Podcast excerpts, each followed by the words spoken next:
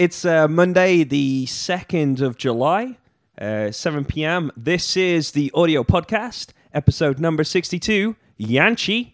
I'm Scott Hewitt. As always, I'm joined by Samuel Freeman. Hello. And um, I am Adam Jansch. Hello. And Adam Jansch will be uh, familiar to most of our long-time listeners, but he's here in a slightly different guise, as this is Adam Jansch, the interview.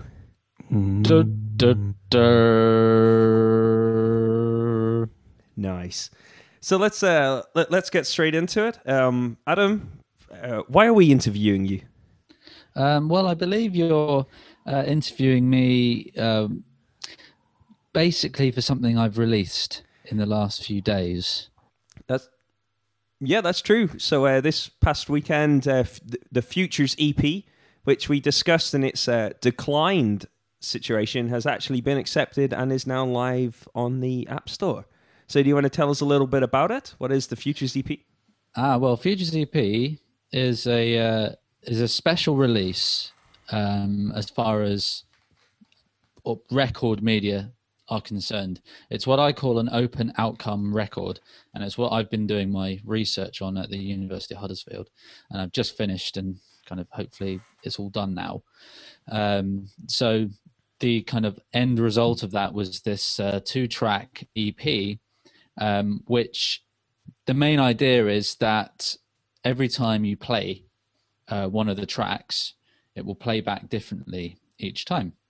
Um, and that's a fundamental part of the open outcome record idea. Um, so yeah, that's kind of a, a, broad kind of explanation of what the open outcome record is and what Futures EP is. So this is an app that just plays back tracks that you've written, but the tracks are always played back differently every time. Yes, that's right. Uh, so to go into a slightly more, te- uh, I think everyone should be able to understand it. It's a very simple concept for audio heads.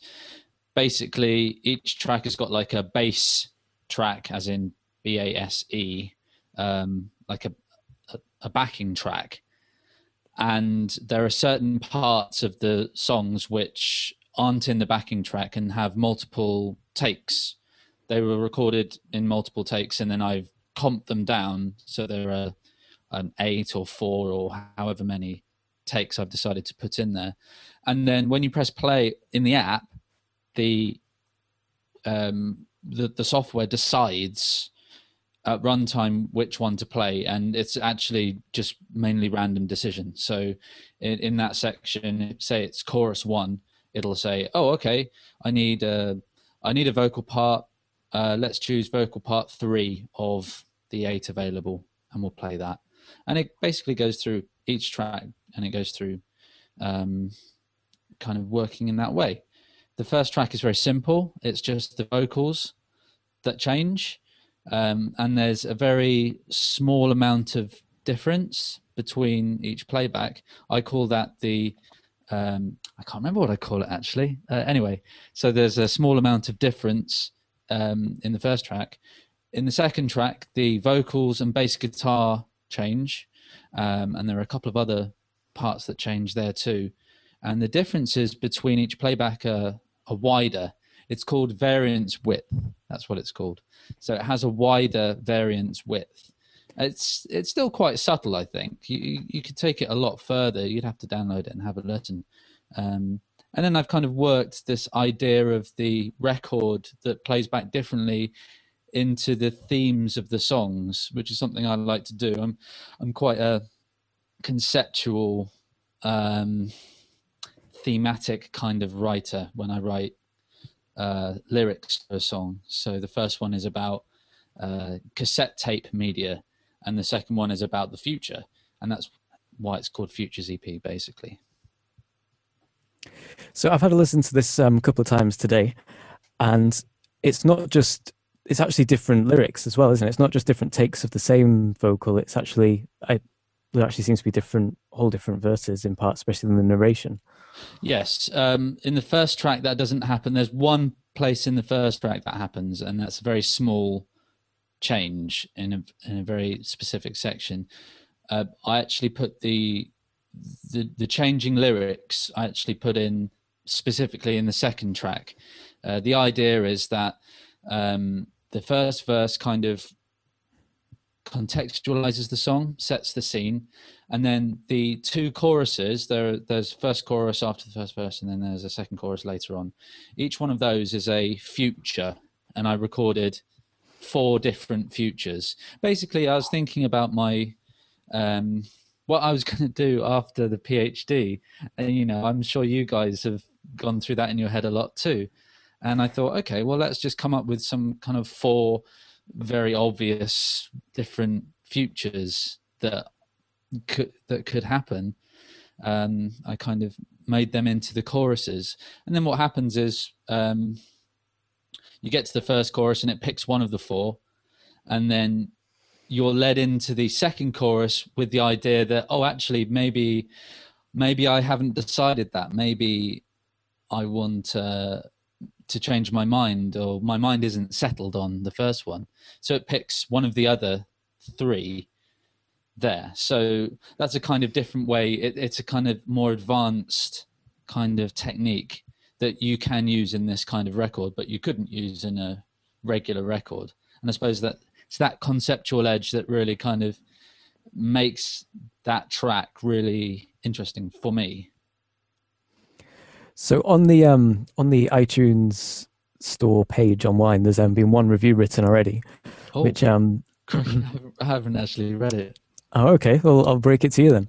It um, I, I if only had a voice sim set up, I could just have it playing. Anyway, um, I would imagine this sort of thing could catch on with other forward-thinking artists who are who like to experiment, like the Flaming Lips or Radiohead. But it works well with an unknown artist as well.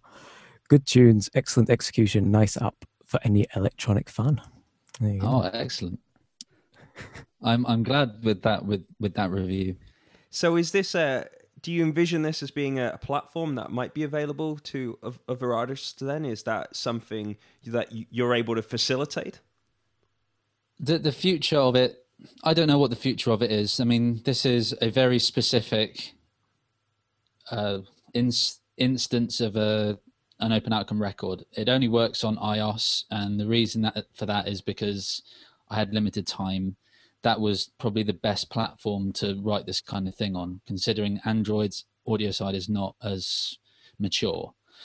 Um, what I see, where I see it going, is I'd really like it to be like rather than you download an app, you actually download a file like an MP3, and it has all of the material that is necessary inside and it has all of the instructions necessary inside and then you have a, a player which can be on um, any kind of device you know you program up the player to run on any kind of device and then you kind of build your library up just like you would with uh, with your mp3 collection in fact i'd kind of like it if if the playing software could be integrated directly into something like itunes because then it'd be a fair a fair level.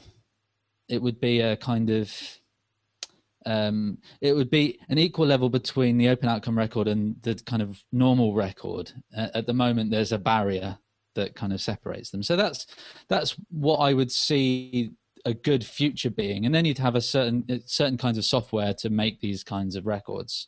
Um, maybe a kind of mix between a DAW and something like Max/MSP or PD or something like that, um, where you can put the concept down really easily.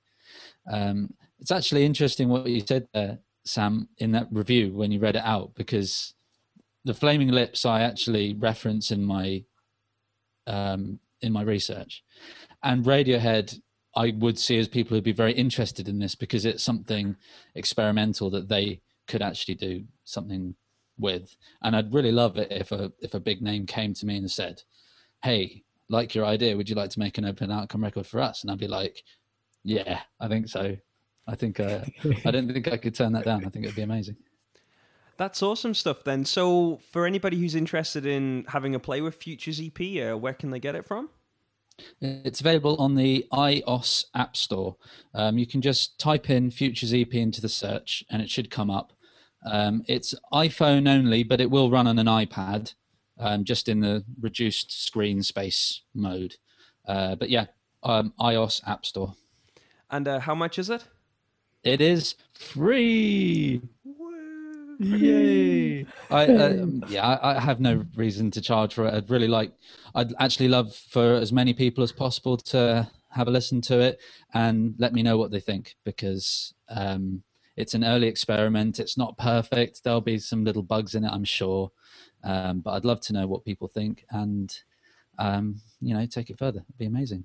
That's cool. And for anybody who's interested in finding out more about yourself, uh, where can they go to find out that, Adam? Um, you can go to my personal website, which is adamjansch.co.uk. Um, also, I've released Futures EP under uh, a kind of uh, another name, which is Refracted. Um, so type in Refracted, but take the E out at the end. Uh, refracted.com. Um, you can see if you're on the YouTube, you can see my little triangle logo there underneath my name. That's the refracted logo, so you'll know when you find it. Um, and it's also in the show notes, so you can go there. And hopefully, I'll expand that site to have um, other digital releases, other apps, um, media, and that kind of thing.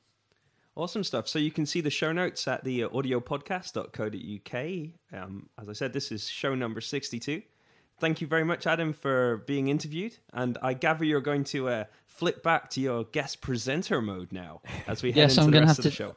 I'm going to have to change my uh, lower thirds. So you get on with it, and I'll. Uh, okay, I'll well do that. before before we jump into the news that we have listed, a um a news item today that I spotted but didn't make it into the notes um because it came up just then is about the Android platform. There's a new version of Android out today, I think, or is it in the past few days?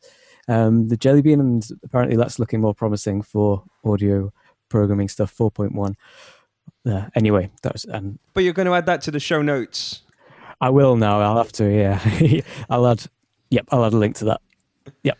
Cool. Well, something. Let's let's get into the news if that's okay. Something that broke very recently in the last kind of two hours or so. So I had to quickly throw it in. Um, but Avid have announced the the sale of um, the M Audio, the M Audio brand to inMusic. So as we've discussed this a couple of times, whether you know what the focus of Avid was going to be going forward, and this is a this is a, a bit of a confirmation of that. It's it's not as extreme as we thought because they have actually explicitly confirmed that Mbox Fast Track and Pro Tools will remain in house as Avid products, but they've definitely taken the opportunity to spin off a lot of you know their more consumer focused products immediately. So um, it's happened as we kind of as we've been suggesting it would happen actually for a while now. so M Audio is going back to being a an independent company now. No, it's being sold back to inMusic, who I may get this wrong, but inMusic own, if I remember correctly, I think it's Akai Professional, and a variety of other kind of names are also owned by inMusic. So it's um, so it's not being spun off as a separate company, but it's you know it's being sold off to another partner, which I think makes sense for Avid because we've discussed how Avid are, you know, they have that kind of video production for the very big kind of big tier people is their main bread and butter, and the audio, the addition of the audio stuff made sense, but then that kind of very consumer level stuff was possibly a little isolated inside the business there. So, that's um, Yeah, I mean, it made sense as part of their old model when they were trying to expand Pro Tools downwards from the Digi 001 and Digi 002. But I suppose now that you can go and plug any old interface into Pro Tools, it's not as useful for them to have the M Audio stuff there. they they have retained the M boxes though, so they're, they're definitely retaining a a consumer device, you know, at that very bottom level. But I was thinking about this as I was traveling uh, traveling home today to come to the show, and it dawned on me that there's always going to be room for the M box because if you're a professional and you're working with you've been working for Pro Tools session, being able to run it on a small thing at home, just you know, just to do a little bit of work at home is a really useful thing that most you know most people are going to be grateful for. Not everybody wants to have a full size rig, you know, everywhere. So there's always going to be room for that kind of professional space item, such as you know a reduced stem box, even if it's just basically a headphone socket, so you can listen back to the session you've been working on. As a That's kind of cool. Um, I was trying to remember, but I couldn't remind. My memory, I can't remember. I can't remember, and I couldn't. I didn't have time to research it quickly. But was M Audio always part of DigiDesign, or did DigiDesign buy M Audio before they became part of Avid? Yeah, they used to be MIDI Man, and they used to make MIDI interfaces. And was it DigiDesign who bought MIDI Man? Well, I think uh, MIDI Man became M Audio, and then DigiDesign. Uh, well, Avid or DigiDesign bought M Audio because things like the Firewire 410 were actually already audio interfaces before that happened. So they were running there in, independently or as part of another group or something before the buyout by or being bought by DigiDesign. I'm using an M Audio Firewire audio file today. Today, in fact. Oh, yeah. The, the, the 410 would actually qualify as the uh, my worst piece of studio hardware ever, um, which I think the what, I'm trying to think what the other audio is it the audio production show? The one of the other podcasts is actually running a poll this week about what the worst piece of studio hardware ever is, and as you mentioned the 410, I'd just like to mention it in that capacity. I, I used to have one, and yes, I I found it very confusing because it was wider than half half a rack width and taller than one U, only slightly. And it's like, why make it that size? You could put it in. Surely you could make it to fit in a rack really easily, you know. And and it didn't work. It didn't run very well when I had one. So uh, I th- I think I probably upgraded to. I can't remember what I upgraded to, but it was moving away from uh, the 410. Very cool. So, going from one piece of uh, business news about hardware, let's just uh, briefly drop in on one of our favorite s- subjects, that of uh, copyright, piracy, and all the various things. So, um, the over in America, and I think some of the European ISPs are also involved in this, but the uh, the piracy war has entered what I'd like to refer to as round X because it's just become boring listening to it, where the um, ISP internet service providers are now um, agreeing to a uh, a combination of measures, a formal system now where you'll receive a some emails saying that you're using, you know, you're illegally sharing things, and eventually they might disconnect you, but nobody's really guaranteed they're going to. Um, CNET have a cool article discussing it. I, I love, as I put in the show notes, I love the use of phrases such as graduated response and mitigation measures. But um, yep. but as as the article does point out, um, the the kind of legislation that was expected to exist, such as SOPA and PIPA, which actually failed to become hmm. legislation, which means that this kind of new ISP based policy is likely to face a number of challenges and probably not going to last that long. But it's because nice to see that the war the ISP, ISPs have been preparing this kind of thing and getting it ready, expecting SOPA and PIPA to go through, but when they didn't, they well they've carried on anyway, I guess. Yeah, when when they talk about the graduated responses, which is oh we've been flagged as um as maybe doing something a bit dodgy, you might want to watch that, and then they they'll tell you again and again, then they'll ask for confirmation. But at some point they'll they kind of switch to from we suspect that you're doing this to you have to stop pirating, without there being any kind of I don't know. It seems like they kind of like in the the this article's written anyway. It seems like there's a sudden jump from from the graduated response to mitigation is because there's legitimate uses of P2P of it. I'll keep going. There's legitimate uses of this stuff. So, yeah. That, that's true. It doesn't really make any remarks towards how they're going to find out what people are using or what people aren't using, and that mitigation is can be problematic in there. I think I know in the European sphere there was a whole load of uh, a lot of the arguments, especially in relation to the French legislation in this space, was that cutting people off from their internet connection is a fairly draconian measure, which has significant impacts on their ability to be part of society now, and hence you've got to be really careful about disconnecting somebody, especially if you disconnect them and it turns out to be wrong. That could be a fairly serious outcome. You know. Well, it also links to th- to instances where law enforcement have gone in all hot and heavy to a uh, into someone's house to arrest them for doing something dodgy, and it turns out that they're just completely innocent, but they had their wireless network open or something like that. You know, it's it's such a must be such a difficult thing to kind of think of all the all of the possibilities, and then also kind of links in with that this whole mega upload case that's rumbling on, um, which is partially to do with copyright, but also partially probably to do with the fact that the Americans don't like this chap uh, who who used to run it. Um, anyway, I, I've got nowhere to go from there. I'm I'm Uh, nervous that we're we're heading too far off topic, but I just really want to contribute contribute on just one point you made there because this um, open the open Wi-Fi thing is something which I find really depressing because they're definitely pushing this agenda that you shouldn't have open Wi-Fi at home because it's your fault if somebody does something illegal with your internet connection. However, from the if if you look at it from the other side of it, if everybody had an open wireless connection at home, then we would have u- ubiquitous Wi-Fi covering most of the you know most of the UK, and anywhere mm. you ever were, you would have that data connection available to you, which would actually be incredibly useful.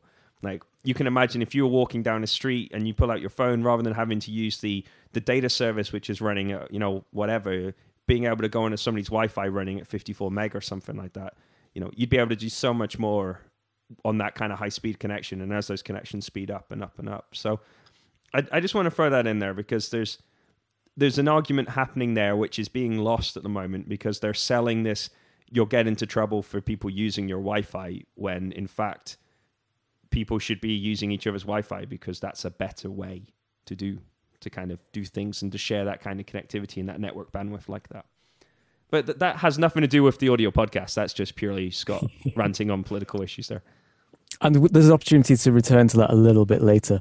Um, shall we? But shall we get some of the audio tech news items Yes. through? So TC Helion, Helicon, have um, released firmware updates to their Voice Live 2. So fixes a bunch of bugs, and yeah, I guess that's probably of most interest to anyone who has that piece of hardware. But it's there and available. That's awesome. Sonar um, have released a set of Windows 8 benchmarks. They've had a play with Sonar. Well, the Cakewalk team have had a play with Sonar on Windows 8, and they've released benchmarks about it. Um, in summary, it's uh, it's good news. Windows 8 um, outperforms Windows 7 in every kind of bracket in their experience of it, um, which, which is ace. That that's kind of cool. Um, they do point out the fact though that you run these things in desktop mode rather than in the Metro mode, and they don't really have an awful lot of faith that the Metro mode is going to turn out to be very useful. But For audio, for audio, Yeah. Yes, I that's one of the in the case. one of the best um, features of this article for me was the explanation of what is meant by Metro Mode and Windows RT and all the different new flavors of Windows stuff that's going on and coming along this year. Um, so, if like me, you're not quite sure what any of that's about, check this out. And another great thing about Windows 8 is that Logic doesn't run on it. So uh, if you don't like Logic, then you know it's probably not a bad idea to go to Windows 8. I like that. Very nice, very nice, very nice. Um, talking about other t- talking about other things that don't run. Uh, musicians at the Olympics, not only will they not be running anywhere, but it turns out that they may well be unpaid as well.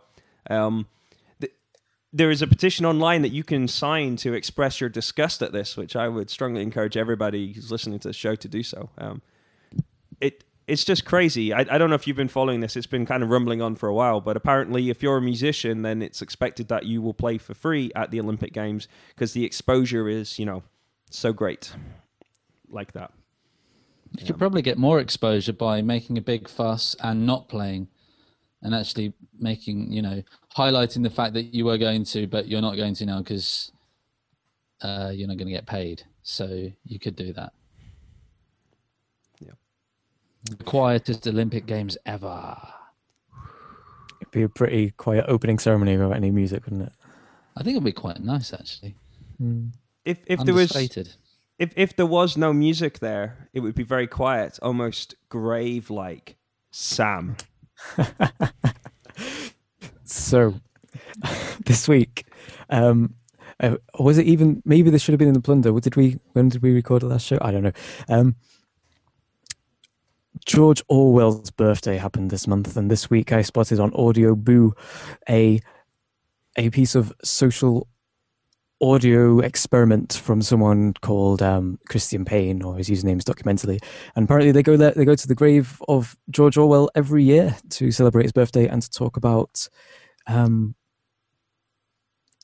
technology and the state and would be Big Brother stuff going on. And there is two audio boo things that we've li- I've linked to on the audiopodcast.co.uk. Um, the first one's just a short introduction, and the second one is about 15 minutes of t- chatting to different people who are there.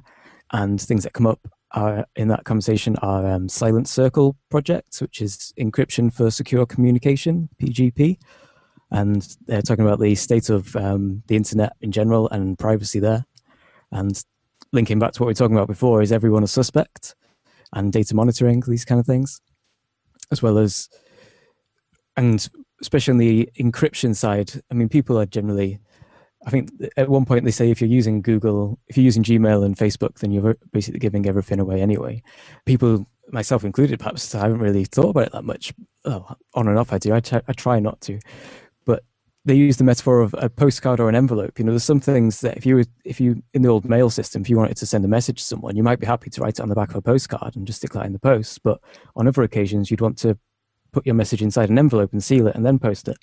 So, yeah, food for thought. I like to uh, write a postcard and then put it in an envelope and send that. Uh, nice, eh? Very nice. Something that I uh, sometimes write and put in an envelope is a birthday card, and uh, I'd like to uh, I'd like to wish Atari a happy 40th birthday. Yay! So uh, Atari has made it to 40. Um, obviously, they don't make hardware anymore, and they're actually just a, a name attached to a games production house now. But um, they're a shadow of their former selves, is well, what you mean. In, in, indeed, they are. Um, I found a really they had a really cool graphic though, which I've linked to off uh, the show notes, which you can go check out.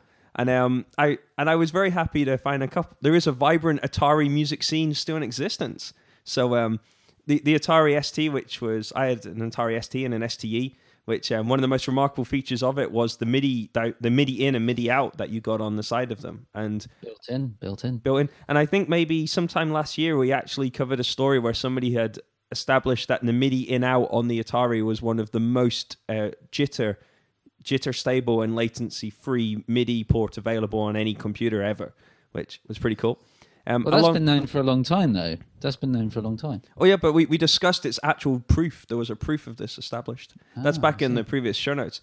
But then the other thing I found, which I was very happy to find, was AtariMusic.net, where they actually celebrate the ongoing creation of music on these forgotten computing platforms. So they have Atari, Amiga, and C64 and stuff. So I thought that I, was I have cool. A, I, I have a brief question for you two. Okay. I'm just going to precede that with a, a funny uh, extra little fact, which isn't really audio, but it's based around MIDI.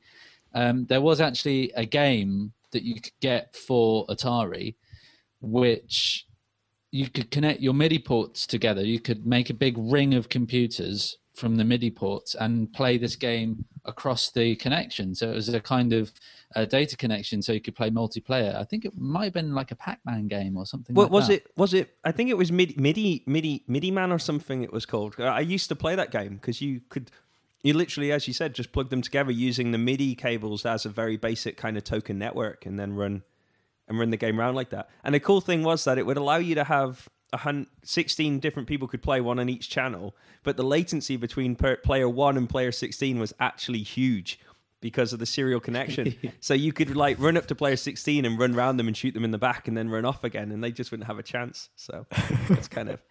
Oh, I'll be player one then, please. Um, so my question is, do you guys have each of you? Do you have a favorite Atari product? My first exposure to music sequencing in a computer was with Cubasis on the Atari ST. Yeah. Ah, now you see that line between Cubase and Logic. You know, I, I think is really it was really set by Atari, wasn't it? It was really set between by which one you started with, Notator or Cubasis, mm. and I started with Notator, and I still use Logic today, though I wish I didn't. Um, but you're you're obviously a Cubase man, and that can I can I put a flippant and childish point that that meant that Steinberg still make Cubase? you know, that, that, that's fair. That's fair. I, would like to pile in here for a minute and just point out to the world that while Sam is very understated in his uh, Cubase usage, he he knows all the shortcuts. It's pretty impressive to watch him use it.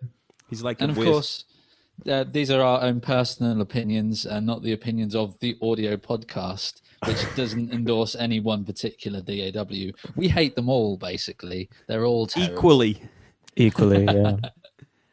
So um, Uh, I Scott, what was your what was your one? Well, I, I'm going to take it in a different direction. I, I had access to an ST and an ST growing up, and I enjoyed them both very much. But um, my favorite Atari product of all time, which I I'm always reminded of, and I've never had any first-hand experience of, but is the I've linked to it is the Atari STacy, which was designed as a laptop.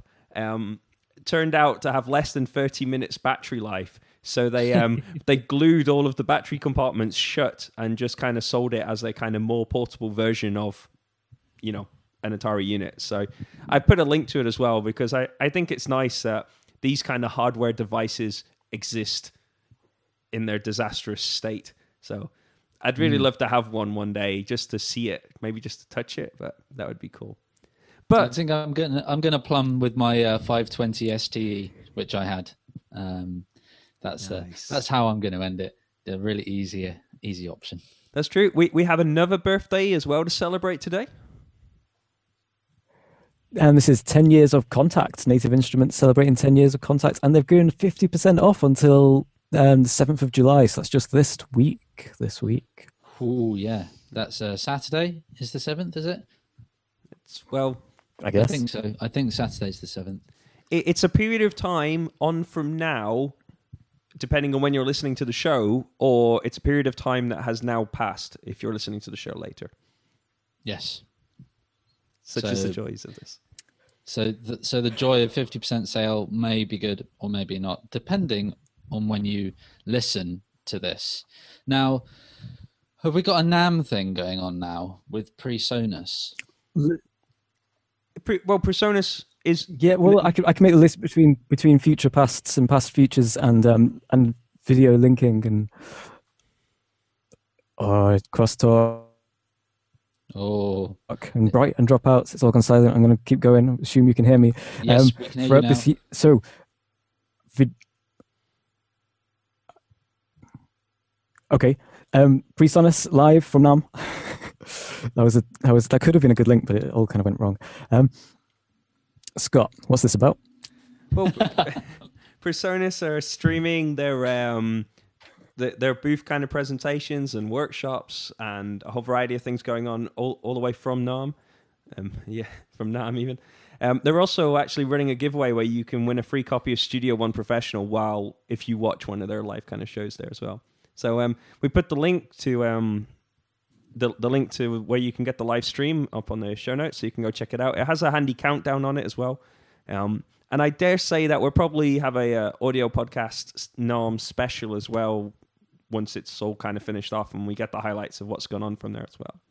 So for now, it's just a you know check out the Persona side and you might well win a copy of Studio One, which is kind of cool as well.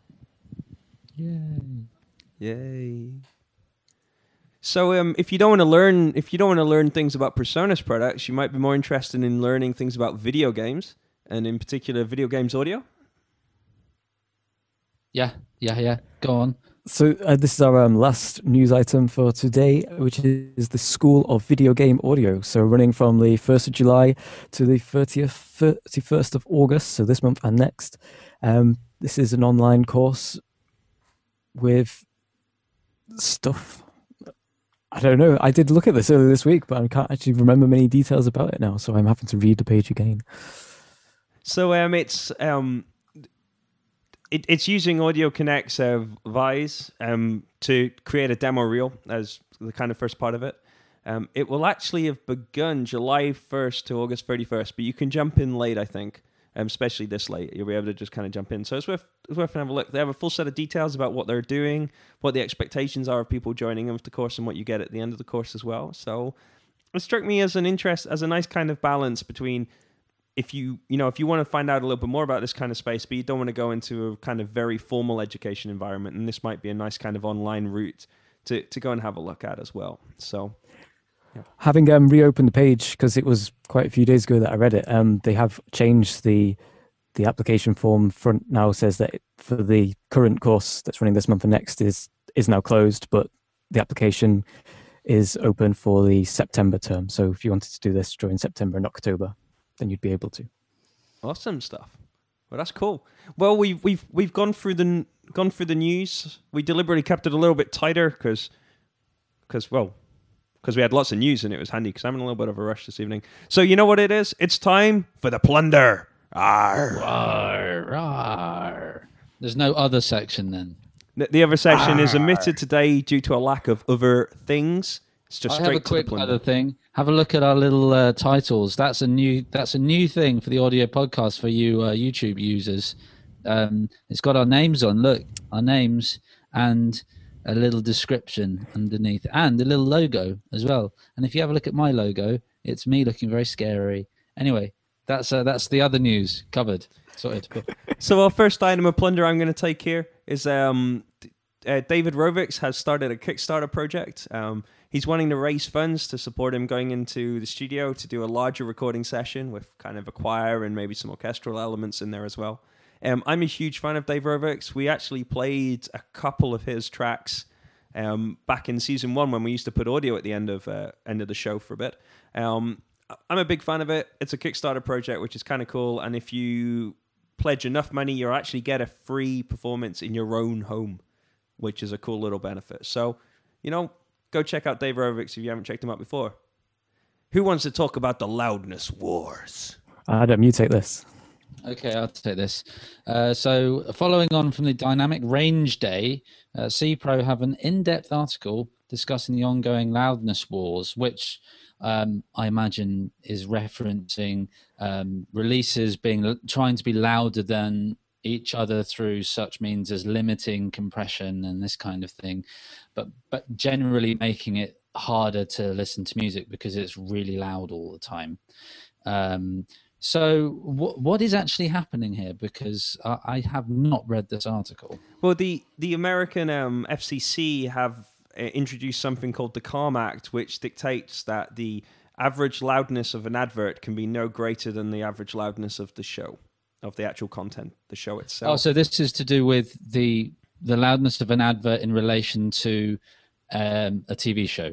Well, or the loud, or in terms of everything. So in the radio space, it's the same as well. So your radio, tr- the adverts in a radio track, the adverts on a radio show can't be louder than the track as well. So the idea being to introduce, to reintroduce the idea of dynamic range into into things by relating the loudness of them over time to each other. And the Calm Act is an American piece of legislation which is being largely adopted worldwide now, just mainly because the Americans are the largest consumers of kind of media in this way, um, which actually legally dictates that relationship and means that you have to have, you know, your the the loudness of something is a product of its average amplitude over a length of time and as a consequence of that, everything you have to introduce more dynamic range. Otherwise, you'll end up with something which is very loud, which gets a very loud kind of score because it's loud all the time, sort of thing. So, does this have implications for recorded music in general, just like a, a CD or, or like an MP3 that I'd download? It it could do. It it could get there. It it definitely means that the practice of taking the recorded, you know, taking the recorded track, compressing it completely flat, and then remastering it for radio use or for kind of media use is probably going to have to be revisited and adapted now because that kind of practice is no longer going to be going to work in all sorts of all situations, Cool. wh- cool. which is kind of cool. An interesting thing I spotted at the very end of the article, though, is that it was discussing that the the dynamic range of things isn't actually equal across all mediums. And apparently, if you really want to hear a, a dynamic range, a, a difference, a greater difference, then vinyl is actually the format to go to. And that isn't because eh, of anything intrinsically to do with the format, but apparently they perceive that people who are listening on vinyl are generally going to be more discerning. And as a consequence, they actually master to vinyl with a greater dynamic range, which I thought was an interesting little kind of tidbit to have at the end. Just, you know, people always say, well, vinyl sounds better. And, you know, there's a bit of, there's, you know, I've always wondered if there's a bit of snobberish about that. But in actual fact, it turns out that vinyl is mastered in a slightly different way and quite often with a greater dynamic range. So that's a kind of Well, cool. I also wonder if it's possible to master a vinyl as loud anyway, because there are problems with uh, if if you put too much level into a vinyl whilst it's actually being cut, it it'll damage the groove or the the head will jump out of the of the groove or something. So, well, that's I have a limited knowledge of of, of vinyl myself, but that's something that I read. So that there, there might be technical reasons from the medium as well as the social reasons, but there's a very fascinating interplay between those, as you just said. Definitely so. So, um, Sam, it's over to you. Bleep, bleep. So Bleep have um, put on Facebook a timeline that documents electronic music, and it, well, it begins pre-electricity. Really, it starts in 18, or well, it ends or starts. The earliest date on it, which you could get to eventually if you scroll down for long enough, is 1876. Um, oh no, it's not. It's 1857 with the um, phonautograph there, and then scrolling up from there, you get through the Edison phonograph and gramophones, and then in more recent times, it focuses not only on technology but on specific albums, genres, and um, albums. Did I say albums? Labels and albums. Anyway, Yes. so yep, goes right through. Like there's, I mean, there's comments on there saying, "Oh, you've missed this, you've missed that," but I think it's a great use of the social media technology that Facebook have provided with the timeline interface, and yeah, it's quite an interesting thing to peruse. So the uh, when you say it's by Bleep, is that Bleep the store of Warp? Is that, that is that the connection, or is it something completely different? Uh, quite possibly, yeah. They um, quite a lot of the articles in a lot of the items in there say, and this tune is available on Bleep Guide to Electronic Music, which you can buy from this place. So yeah, I see. So do you think that it might be quite um, Warp heavy when we get into the nineties? We've got lots of Squarepusher and Autechre. Actually, I don't know if Autechre are a Warp thing, but uh, Squarepusher were. Um, d- does Um, it seem that way to you? I certainly did notice Warp as I went past, but yeah, I don't. I mean, I, don't know enough about which artists are on the which albums, which artists are on. I don't know much enough about which album. Yeah, I don't know how heavy it is in that in that sense. I was yeah. If it's offensively heavy, you can always take the opportunity to uh, to comment on the show notes, our show notes at the audio podcast to that effect. If or even on their thing, if you want to, I'm sure they'd be happy Yeah. to take other input. You know, so. Yeah, if, if you leave the com- comments at the audiopodcast.co.uk, you, we're sure to read them and we might even respond. Uh, it probably won't go any further than that. we do mention we have mentioned comments when people have commented on things. We have mentioned it in the past, you know. So I'd like to hope we'd continue Yep. to mention things. Well, you know, I, I'd like to. I was. I'd like to say that was really fast and slick, but it, it, according to my counter, we've been running forty-four minutes almost. So it's uh, it's been no faster and no quicker than usual. But um, But we've had some good banter, oh, and I think that's that's value added. That's it's quality that's banter. A plus for the audio podcast. and we've had Adam Jansch in two capacities. Imagine that. Two hats. So don't forget, uh, if you want to check out the show notes, it's at theaudiopodcast.co.uk. You can subscribe to our YouTube feed if, if you want to see the show, or if you just want to listen to it, feel free to subscribe to the audio feed as well. We rec- we record the show Mondays at 7 p.m. ish in a hangout, which should be broadcasted on the YouTube as well. If you want to take part in one of the shows, then send us an email or Twitter or G Plus or something like that, and tell us why you want to be on the show, and we will arrange something if we think it would work out. So this has been uh, episode 62 of the audio podcast. Um, I've been Scott Hewitt. I'm Samuel Freeman. And I have been and will continue to be Adam Jansch.